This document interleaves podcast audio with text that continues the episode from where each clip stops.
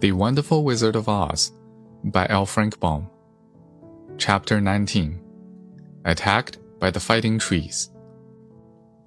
The next morning, Dorothy kissed the pretty green girl goodbye, and they all shook hands with the soldier with the green whiskers, who had walked with them as far as the gate.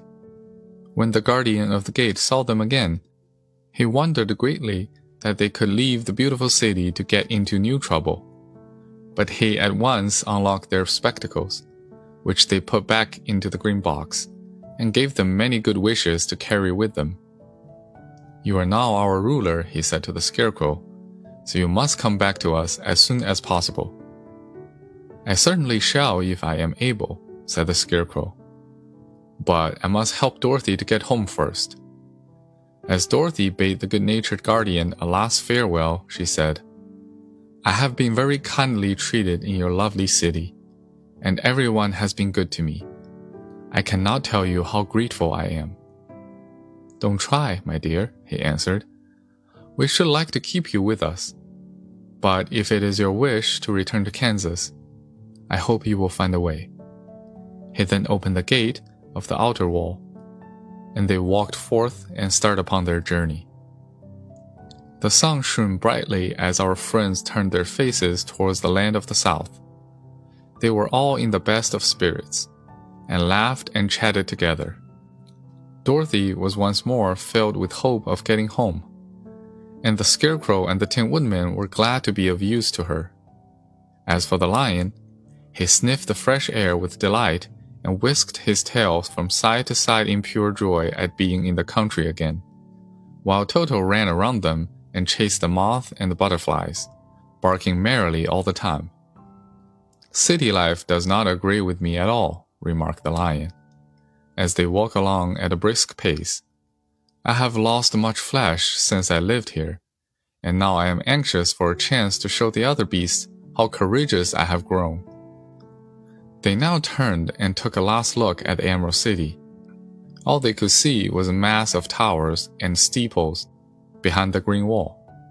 And high up above everything, the spires and dome of the palace of Oz.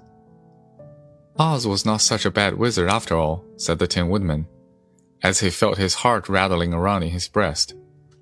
He knew how to give me brains, and very good brains too, said the Scarecrow. If Oz had taken a dose of the same courage he gave me, added the Lion, he could have been a brave man. Dorothy said nothing.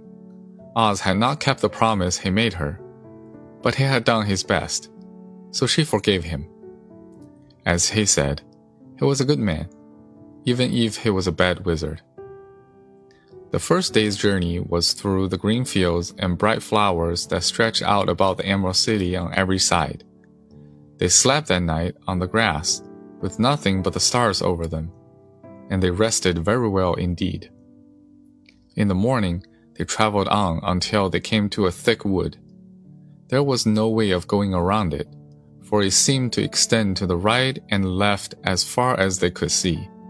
And besides, they did not dare change the direction of their journey for fear of getting lost. So they looked for the place where it would be easiest to get into the forest. The scarecrow, who was in the lead, finally discovered a big tree with wide spreading branches that there was room for the party to pass underneath. So he walked forward to the tree, but just as he came under the first branches, they bent down and twined around him. And the next minute, he was raised from the ground and flung headlong among his fellow travelers. This did not hurt the scarecrow, but it surprised him, and he looked rather dizzy when Dorothy picked him up. Here is another space between the trees, called the lion. Let me try first, said Scarecrow, for it doesn't hurt me to get thrown about. He walked up to another tree as he spoke, but its branches immediately seized him and tossed him back again. This is strange, exclaimed Dorothy. What shall we do? The trees seem to have made up their mind to fight us and stop our journey, remarked the lion. I believe I will try it myself, said the woodman, and shouldering his axe, he marched up to the first tree that had handled the scarecrow so roughly, when a big branch bent down to seize him, the woodman chopped at it so fiercely that he had cut it in two. At once the tree began shaking all its branches as if in pain, and the Tin Woodman passed safely under it. Come on, he shouted to the others. Be quick! They all ran forward and passed under the tree without injury, except Toto, who was caught by a small branch and shaken until he howled. But the woodman promptly chopped off the branch and set the little dog free.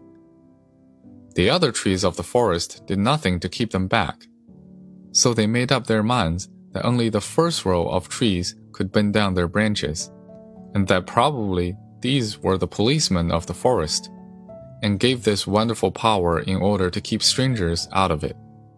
The four travelers walked with ease through the trees until they came to the further edge of the wood. Then, to their surprise, they found before them a high wall which seemed to be made of white china. It was smooth, like the surface of a dish, and higher than their heads. What shall we do now? asked Dorothy. I will make a ladder, said the Tin Woodman, for we certainly must climb over the wall. The end of chapter 19.